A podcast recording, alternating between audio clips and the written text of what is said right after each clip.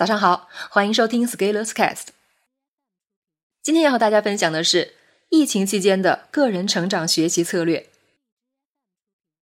2019年流行一句话，说这是艰难的一年，但是又是未来10年最好的一年。最开始我不太理解，但是从现在1月的形势来看，这个起手式的确有点重。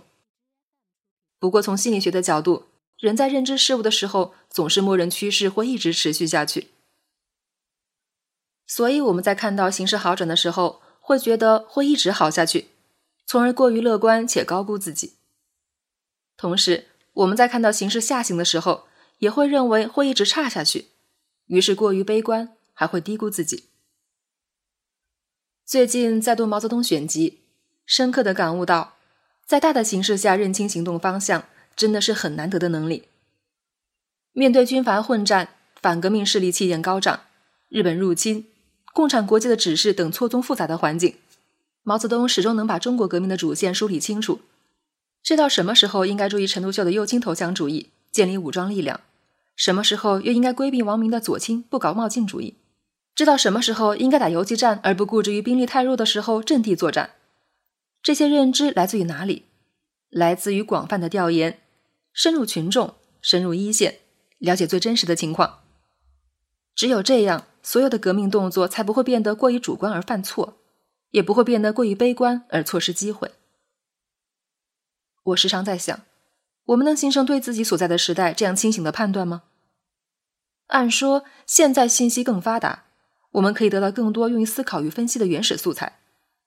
但是挑战也在于，有太多的人声称已经帮我们分析好，只要我们采纳就可以。于是我们很多人放弃了用自己的脑子思考，以其他人的观点代替自己的观点。这样做靠谱吗？记得3-4年前知识付费火热的时候，就有很多自媒体抨击拿死工资的上班族，于是辞职搞知识创业、做斜杠青年竟然成为流行。现在呢，现在自媒体又让大家好好上班，不要被裁员，有一份工资才是最幸福的。所以你应该信什么呢？3年前辞职创业，然后3年后再找一份工作。如果你在股市，你看到上涨就竭尽全力去追逐，你看到下跌就拼命逃走，那你会变成那个最能亏钱的人。我们不应该只是因为别人比我们更成功就盲从他们说的话。当然，那些更成功的人说的话更容易正确，因为他们有能量让自己的话成为自证的预言。但是如果一个人很会逢场作戏的话，我们的生活常识会告诉我们，这种行为不太靠谱，你找不到这个人的原则与底线。其实也不能说是没有底线，很多人的原则是哪里有更多的钱赚，就要迎合这个更多的钱。但是以这个赚更多的钱为原则很不靠谱，以一个数值为原则就意味着以后很有可能翻转。就像一位员工只是因为工资高就跳槽，那对任意一位雇主来说，他都不会成为核心员工。这样的员工你可以通过涨薪挖过来，也意味着别人随时可以用更高的薪水再挖过去。对于个人成长，我们的策略和当前的经济形势有一定的影响，但是也不应该完全受到束缚。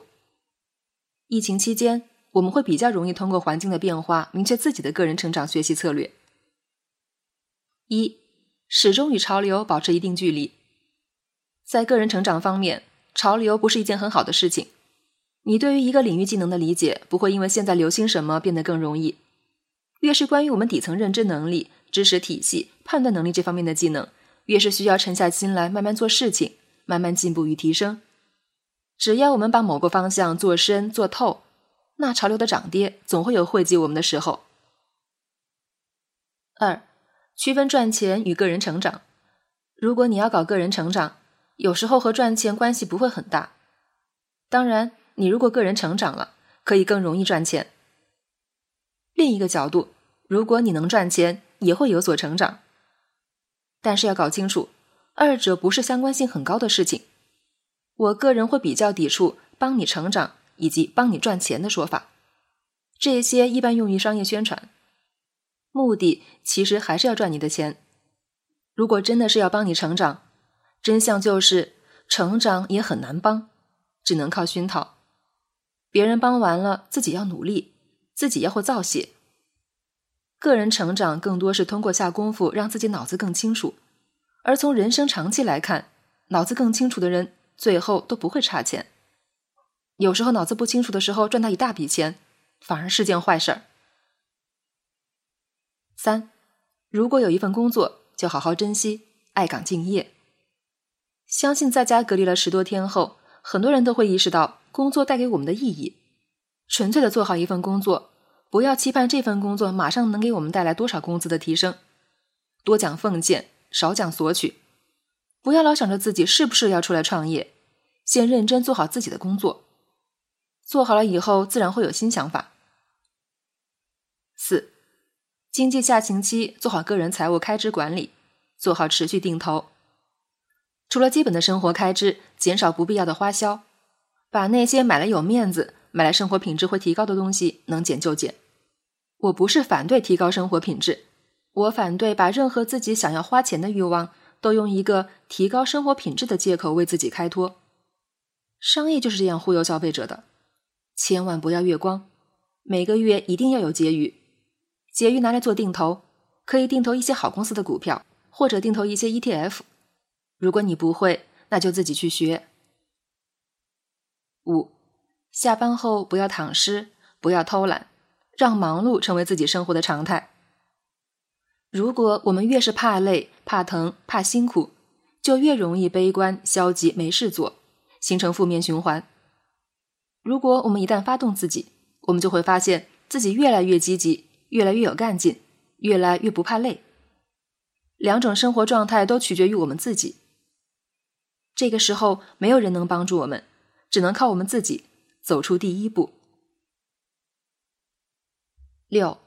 不管取得了多好的成绩，都不要飘，因为这和未来更多的成绩比起来都不值得一提。如果我们取得了一些成绩就到处宣扬，其实目的往往是为了吸引更多的人成为我们的客户，给我们钱。如果我们能看透这一点，把事情做透做到位，我们会从这种名利的无脑追求中解脱，真正纯粹的投入一件事情的持续行动中。我们会停止无意义的相互夸耀与吹捧，我们会更自在，会更专注地做我们应该做的事情。到那个时候，你会发现会有更多的人找到我们。如果我们做到这一点，我们会因为我们的纯粹，被动获得了更多的竞争优势。 7. 行情好，行情差，都是生活的一部分。当我们经历了门庭若市，也经历了门可罗雀，我们会对人性有更深刻的领悟。这种领悟才是我们最大的财富。而这样的目的最终还是要让我们过上更幸福、更充盈、更愉快的生活。这样的生活最终才是我们个人成长与奋斗的方向。